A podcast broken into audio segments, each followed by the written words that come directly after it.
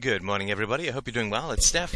It is 11:30 on the 27th.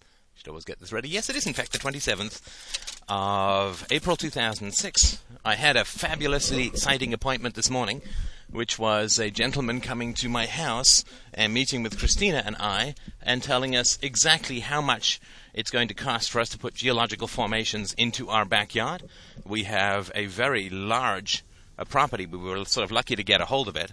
Uh, we didn't have to pay any extra for it, but it's like 130 feet in the long and 70 feet in the back and 60 feet in the front. So it's a little bit pie-shaped, but it's it's quite the property. And the challenge with that, of course, is um, uh, it seems like a good idea when you buy it, but then you actually have to landscape it and so on. And particularly because Christina's running her clinic out of our home, at least for the next probably eight to 12 months we need to have it look good. And so having people come over and say, I could drop $100,000 in your garden, uh, like that, right? I'm like, really? Can I trail behind you and pick it up? so this is all very exciting for words. And now I'm heading into work. Uh, I'm moving offices uh, for a variety of reasons, and then I demos and stuff like that. But hey, your level of interest in the, the minutiae of my day probably not staggeringly high. So I'm going to take a suggestion from the boards which was validated by a couple of other people. And I'm going to talk about a little bit to do with business management. Uh, in other words, how to take credit for other people's uh, um, successes and to blame them for your mistakes. You know, all of the kind of stuff that we, as working stiffs, are all perfectly aware of. Now, why would you listen to me about management? Uh, good question. Oh, uh, oh, uh, I know why. Because I guess I've been a manager for a little over 10 years. I founded a company with my brother in 1996 and grew it with him, and we then sold it in 2001, which was great. It ended up being a couple of million bucks a year, at 30 employees, and so on. So it was a good sized company, and I did all of this with no training in business or software. I've just always enjoyed programming, and I was like the core architect coder guy and a sales guy and a manager and the only I mean did pretty much everything in the business except for the actual uh, finances, which is something that I really can't stay awake for. So uh, I guess I've had some well-rounded. So I built a team from sort of nothing to so on, and then at this company I joined is 25 people who uh, report to me and so on. So I have some experience with management, so I thought I would share a little bit about idealized management or what management is all about, in my humble opinion, and of course, it does tie into a lot of the authoritarian structures that we have been talking about, uh, I guess, for the last couple of months. And it also has something a little bit to do with coaching and parenting and so on. So I hope that this is uh, of interest to you. Now, basically, management is a service occupation. Especially, uh, I'm at the uh, director level, so just one shy of the board level.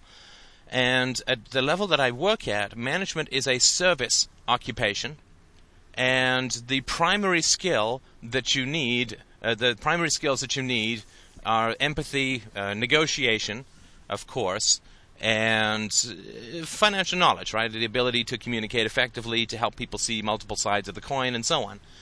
So it's an advocacy position.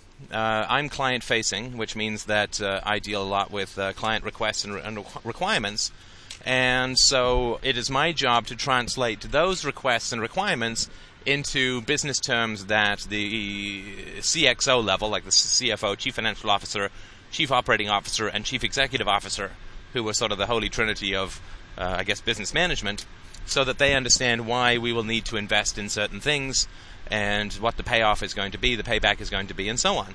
At the same time, I need to represent the interests of my employees to the executive team, and I also need to, with a, a fair amount of delicacy and tact, I need to present the uh, business facts of the company to the employees. So if the employees, for instance, have a perception that we're making money hand over fist and why aren't I getting a bigger raise, then I need to communicate to them and they need to trust me in that communication that here's how the raise formulation came about. We're not doing as well as you think we are, but we're not doing badly, and you know so on, and, and help tie that back to their individual performance because the uh, money within a company ideally is a big cycle, right? So people at the bottom they uh, work hard and it flows through to profits at the top, which then flow back to the employees at the bottom, and so on. I mean, that's the how a company should should really work. And if that is not occurring, in other words, if a product is created that is decided upon by senior management and the programming team, I mean, in this instance, you can translate this to whatever you like. If the programming team themselves did a great job of creating a product that the senior managers asked them to create, and then that product did not sell, which is something that I've been wrestling with for the past little while in my job, then it's not the programmer's fault. I mean, the programmers are the ones who uh, create the product. They don't determine which product gets created. That's uh, that wasn't my job at this point either. I sort of came into this company. The product was built.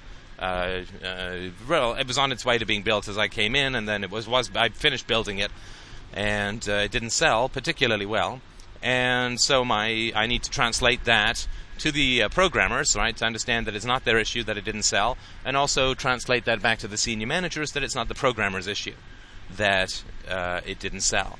You need to be able to balance an enormous amount if you want to be an effective manager, in my view.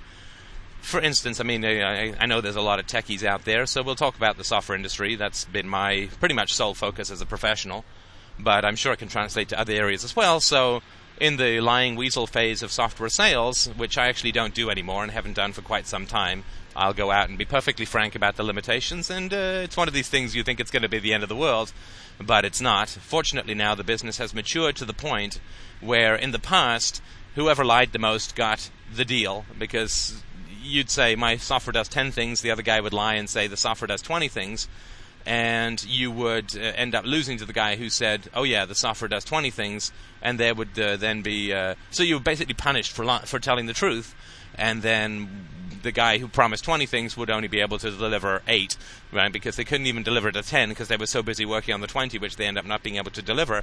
And so what's happened now is the industry has become mature enough. Uh, the sort of gold rush is over to some degree that people now don't value excessive promises and they're looking for verification at all times. And I think that's much for the better. I mean, we, eliminate the weasels is always a good thing to do in life. So, so when you're selling, you have to obviously put your best foot forward without having to promise things that can't be delivered. If you do promise things that can't uh, that are not present at the moment, you need to be honest with the clients, and you also need to find ways of motivating the employees because the employees don't, the coders don't like it when you promise things that are not there and you don't schedule them or you can't schedule them into the without overtime and uh, why am I just working harder so that you make a commission and the company makes money? How does it benefit me? So you have to translate that. You have to make that business case at the CXO level that if we give the programmers these incentives we will make this much it will cost there's lots of things that you need to balance. And so but it really is it is a service role the idea that authority has anything to do with I don't know, feeling like you're some important guy and so on is pretty much the worst approach that you can take and will absolutely ensure that you continually fail as a manager, which means probably in most companies you get promoted, but we'll talk about that another time. But it's a service role. So, for instance, uh, I took on a uh, a project management role for a variety of reasons recently. It was like a, not a huge project, like three months, or whatever. And the programmers don't like dealing with the clients. And it's the public sector clients. So feel free to rain me with emails about uh, the hypocrisy of my paycheck. I have no problem with that. I can, I'll be happy to answer those too. But it was a public sector client, and we were doing some adaptations to software which they had bought, which we were then going to roll into our main product line. And this is a difficult customer. Like most public sector customers, what they do is they can, they're in a continual state of panic, and they, as the gorilla in the room, they blame the vendor at all times. And so if you uh, do something right, nobody says a thing. And if you do something they perceive as wrong, then they send emails to everybody in the entire hierarchy of the government saying how bad you are at what you do, what a terrible vendor are, what you know. So it's it's emotionally a bit grueling uh, to deal with these people. And the way that I work it is that I say to these people, you're, perfectly free to say this. I think you're going out on a limb here because I don't think it's our issue. I think it's your network issue And the one thing I will request, since you have now involved everyone in the discussion, is if it does turn out to be your issue, that you send around a retracting email. Because, you know, we have our reputation to worry about, and if we're perpetually perceived as the, you know, idiot, mouth breathing vendor, uh, who's you know one step above from pond scum in terms of ethics and competence, then we're going to have an uphill battle every time we have a problem with what it is that we're deploying. So that tends to make people a little bit more hesitant. Now, of course, they can always say, no, I'm going to just send out the bad emails and not the good emails, in which case I'll say, well, since you've involved everyone in the discussion, the emails that are correcting the situation or the perception can either come from you, which I think would be preferable to you, or they can come from me, in which case I'm not going to be able to run it by you first, and I want to, you know, that kind of stuff. So they generally will. And that tends to defuse things a little bit. And this is not the stuff that the average coder wants to get involved in. It can be a little volatile at times. People can be uh, pretty aggressive and and uh, uh, not exactly abusive, but it can sort of happen. And so, in running this project with the public sector clients, you have to document everything. You have to weigh and balance. You know, if they want another feature, which you also want to share with other clients, how much are you going to charge them? Are you going to charge them? Is it worth it? Is it worth the goodwill that you'll get for not charging them? There's lots of lots of complicated things, and it, some of it can be spreadsheeted, and some of it's just sort of gut instinct. And I think that uh, this stuff's all measurable, but it's only measurable in long term effects. I mean, it's very not measurable in short term effects. So I did give them some work, and they ended up buying a lot more software from us, and I think that had something to do with it. You can't prove it, you can't ask them, but overall, it does. It's a it's a very sophisticated and complicated balance to maintain, and it's not something that the coders want to do, and and that's very important when you are a manager. You have to make sure that you are taking on the tasks that the coders or whoever you're managing either can't do or would rather pay a million dollars than do. So you're taking away negative tasks for them. So I will sometimes bring the coders into a status meeting when I know that it's going to be controversial, and I will let them see me fencing off the client and, and uh, doing this sort of verbal combat with the client so that they see the value that I'm bringing and they see the stuff that I'm shielding them from so that they then don't have any problem with me, you know, I guess getting paid more or having some authority or determining their wages or doing performance reviews because they understand that I'm doing something that they really, really don't want to do. And that is something that is of great value to them because otherwise they wouldn't get paid if we didn't have these projects. So it's really a, I'm serving my employees. Like I'm serving the coders because I'm providing to them a valuable service and they are paying me to do it, right? This is sort of important. I mean, it's very important to understand your employees are your customers. They are paying for your income if you're a manager based on the fact that I make X, X amount of dollars and that's reduced from the departmental pool as a whole, which means that individually they could each get a certain amount more money if I wasn't around. So as a manager, you are overhead on your employees and you have to provide them value for that overhead. So it's important to take away the things that they don't want to do, and it doesn't just mean doing everything that's that's unpleasant because you've got to enjoy your job too. But uh, it's important not to say I'm not going to deal with difficult clients, but I am going to do all of the fun architectural R&D that we need for the next gen of our product. And you guys continue working in you know, doing your maintenance coding in VB6. I'm going to do all the fun stuff in ThinClient.NET 2.0, right? I mean, or I'm going to learn C Sharp and whatever, right? You want to make sure that you give them fun tasks and make sure that you they know that you're assigning them fun tasks and so on. And also, you want to make sure that the money that they're paying you through their reduced bonuses and their reduced income is worthwhile to them.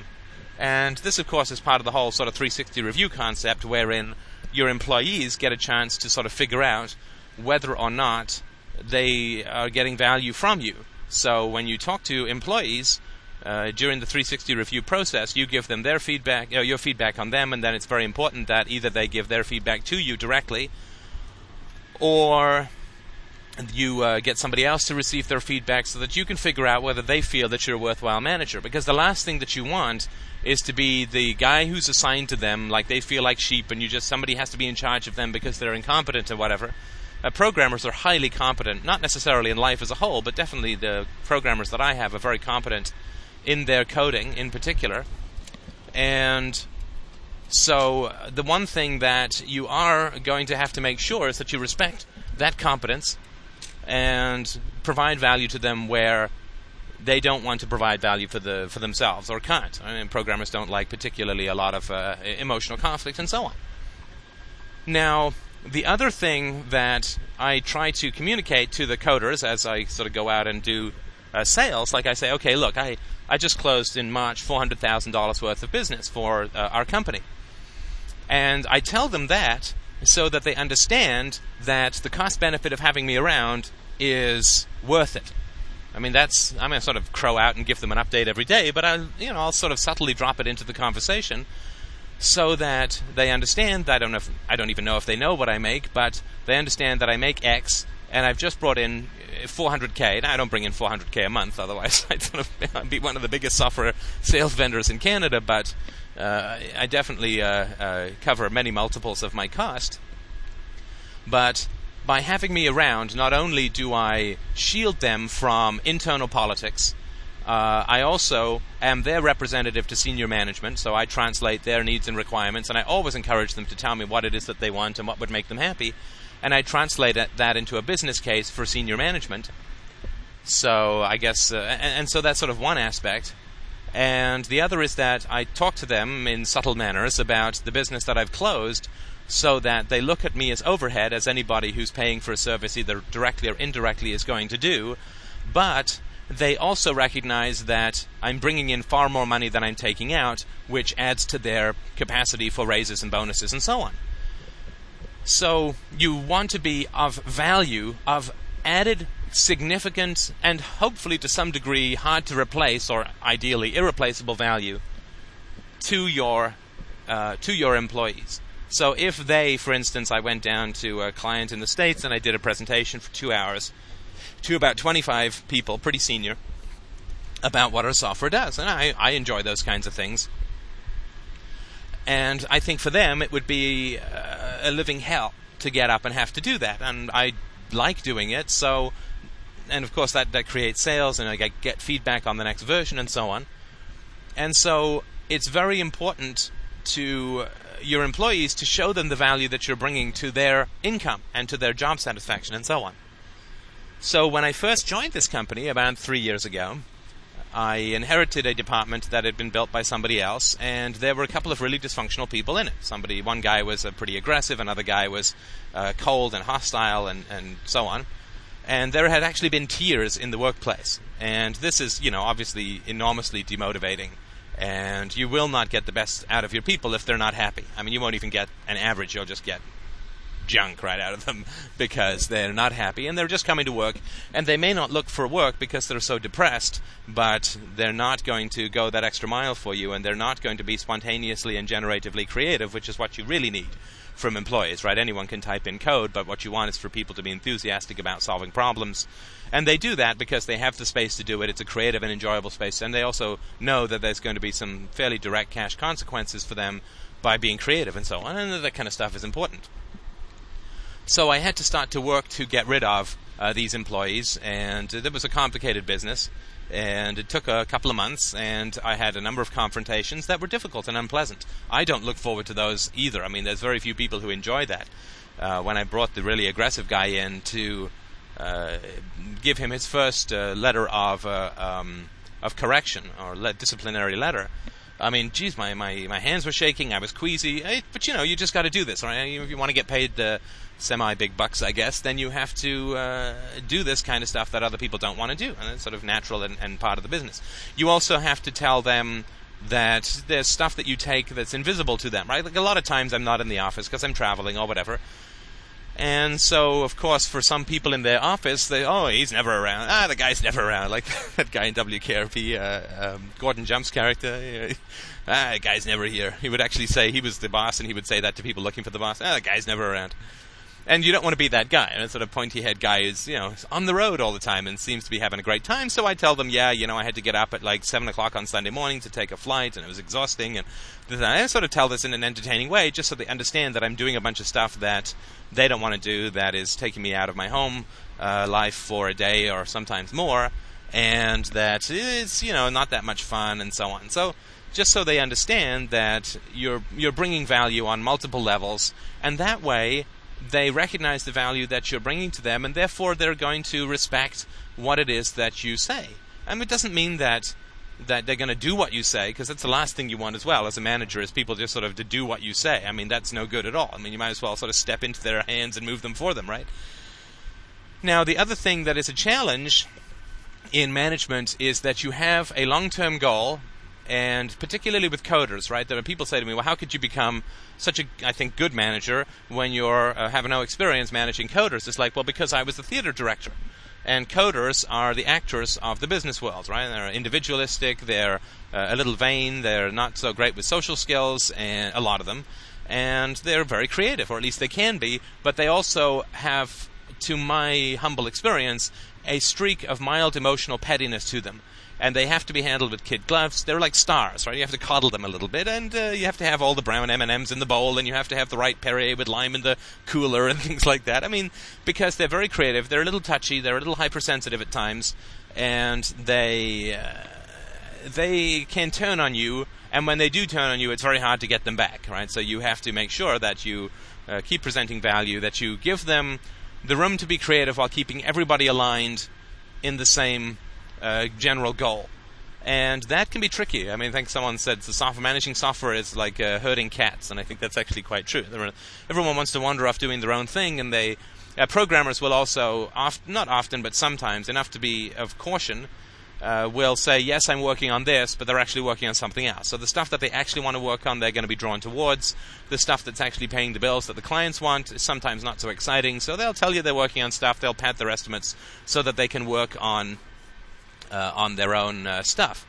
And I don't mean their own stuff like private stuff, but stuff that is longer term, sort of harder to, it's lower priority, right? But but more fun for them, and you have to give them the opportunity to do that. I mean, and so I sort of let them do that, and then sort of say, okay, uh, let's break this into two, right? I mean, let let's make your job more exciting. Let's give you two. You got a month to do this, and I think you can do it in two weeks. But I think maybe you're mixing in some some you know mild research at lunch on this other stuff. Let's just say, but let's make your job really exciting. Let's throw you a real curveball and see how well you hit it. Let, you know, you can take two weeks to work on what it is that you have to do, and you can also take two weeks to work on what it is you want to do. I'm totally fine with that. I want you to have fun. I want you to explore. I want you to be creative. And you can be there can be the first two weeks or the last two weeks. You just can't be late. Whatever you want to do is fine with me but also be aware that I know that you are capable of padding your estimates, right? So you also don't want to get in that situation when you're a manager um, in software and other fields as well of having fights about estimates.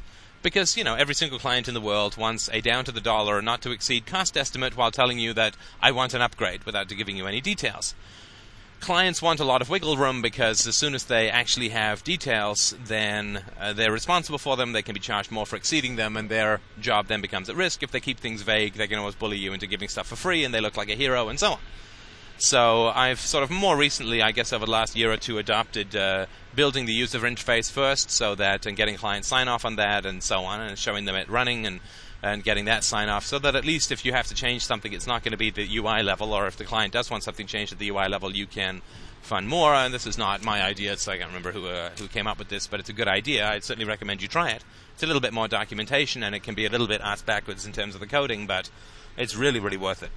And even if this has to be mocked up, that's fine. But you have to get sign off on the interface because that way everything you build under it is going to sort of make sense.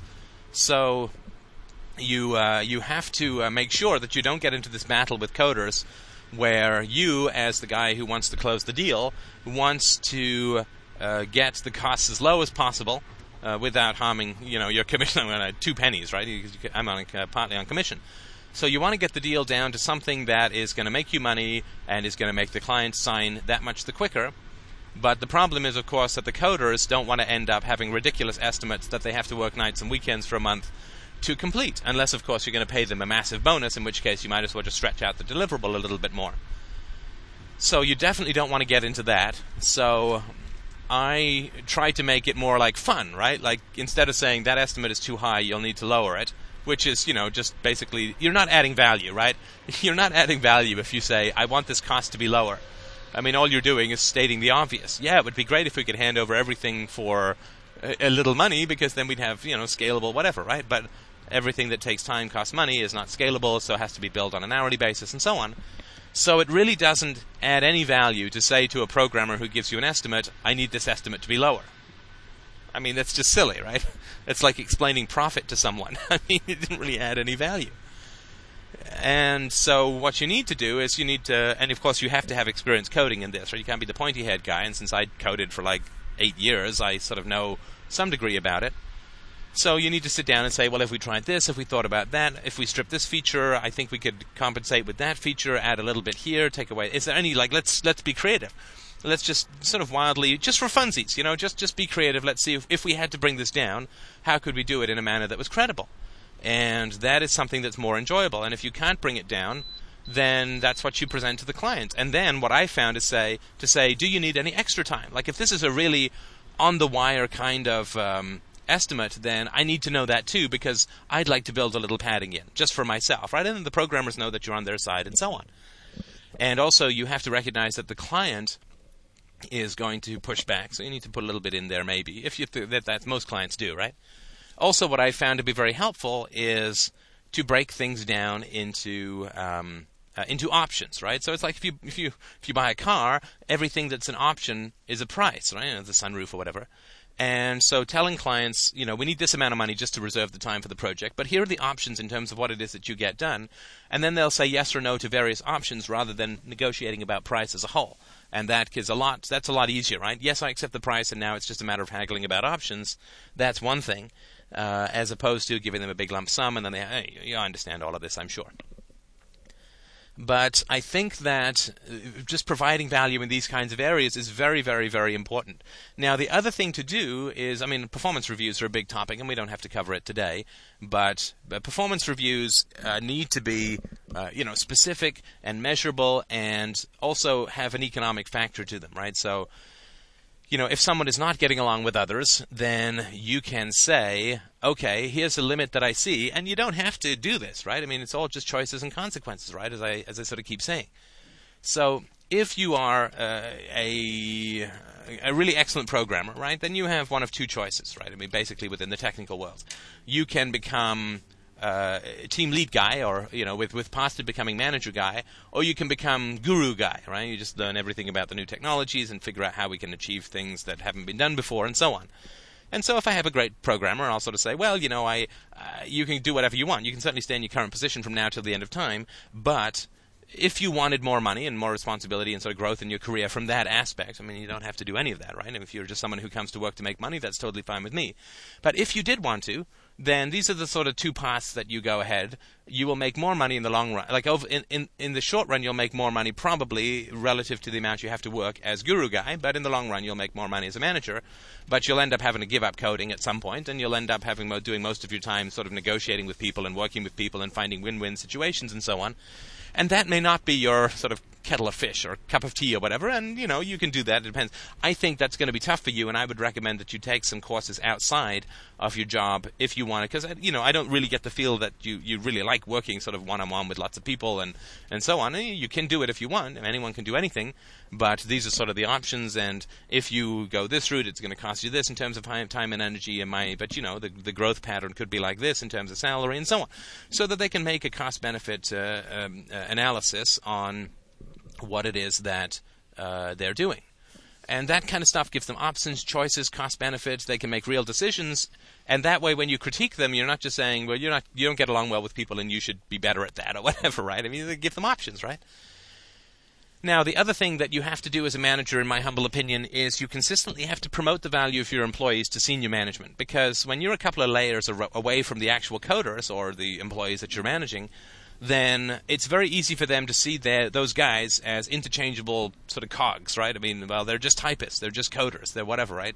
We can get a coder for 50k, you know, so why are we paying this guy 80k, right? And so the, the thing that I sort of talked about, and I just finished securing uh, pretty massive bonuses for the coders, because I said, look, you know, our software is now like a million lines of code, and we have X numbers of coders, and each one of them is a specialist in this particular area if we lose any of them, it's going to be uh, we're going to have to hire a pretty senior person who's had experience unraveling other people's code. And there is some spaghetti stuff left over. We, the previous manager, foolishly let some students do some core coding, which is obviously not a good idea. We had co-op students, and it's not that they can't do it; they just they don't know how to write and comment code that is easily maintainable by others, right? So it's not that the code was bad; it's just there's a difference between code that's well written and works well and is efficient, and code that is well written that is maintainable by others, right? And so you know, I sort of give the, the cost benefit of, of these coders. I said, you know, well, we're not uh, at the high end of the industry average, and here's the challenge, right? We have a million lines of code.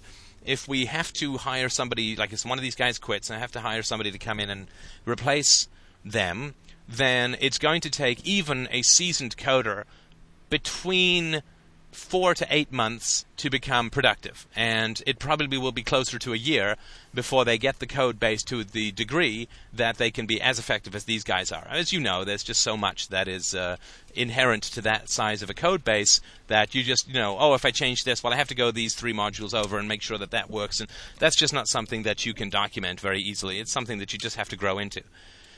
So when I translate that into cash terms, it's like, well, we're going to have to pay pretty much the same salary, but we're also going to have to spend another 40 to 80k waiting for that person to become more productive. So, and that's going to lower the client satisfaction, which might cost this, that, and the other. It's going to slow down our new product releases. It's going to increase the cost of QA because they're just going to be making the kind of mistakes that naturally happen when you don't know a code base. And so my rough guess is that the cost of us losing a coder will be between 80 and 100k just a fixed cost. I mean, we don't even know about the soft costs of, well, we don't get new features and our competitors do, so does that cost us a sale? That's hard to measure. And so when I talk about that with a number of coders, and not that they're all going to leave at once and so on, but um, then I can sort of put that in context relative to bonuses that I'm asking. So again, I'm getting the money, I'm making their case, I'm having the negotiation with the with the board. And so that's very helpful. They understand the value of that. And conversely, when it comes to getting new technology, right now coders want to sit there working in maintenance VB6 hell forever. So I say, well, you know, coders recognize that if they don't get the newest technologies, then they have trouble maintaining their job skills. They become that much, they start to panic, right? It's like they become that much less employable, and the only employment that they can get is working in this old code, which is a decaying orbit. And so if we don't uh, give them new technology to work with, then they will, at some point, uh, the best ones at least, will will leave, right? And and so that's going to be a problem as well. So not only are there significant uh, cost savings to going to new technologies after the initial investment, but we get to maintain the programmers. So humanizing programmers, making sure that the senior managers don't view coders as sort of cogs in a wheel, interchangeable whatevers, but actually people with goals and desires of their own, with cost benefit analyses that they're constantly working with. Because for some reason, senior managers they always seem to sort of well, yes, I make lots of benefit cost benefit decisions, but the people uh, they may be brilliant at coding, but they just don't make those same. You know, they just you don't want them to see uh, people like that because that's not very productive. That's not very helpful. So those are a couple of my ideas about uh, coding. Um, and managing, I shouldn't say coding, it's about management and being able to add value to rem- your employees. I hope that this is of use to you. Um, this afternoon, I'll talk a little bit more about the challenges of starting a company and the processes that, that I went through because I know that we have some entrepreneurs out there who are interested in this kind of thing. So I'll talk about my experience in that, and hopefully that will be of help to you too.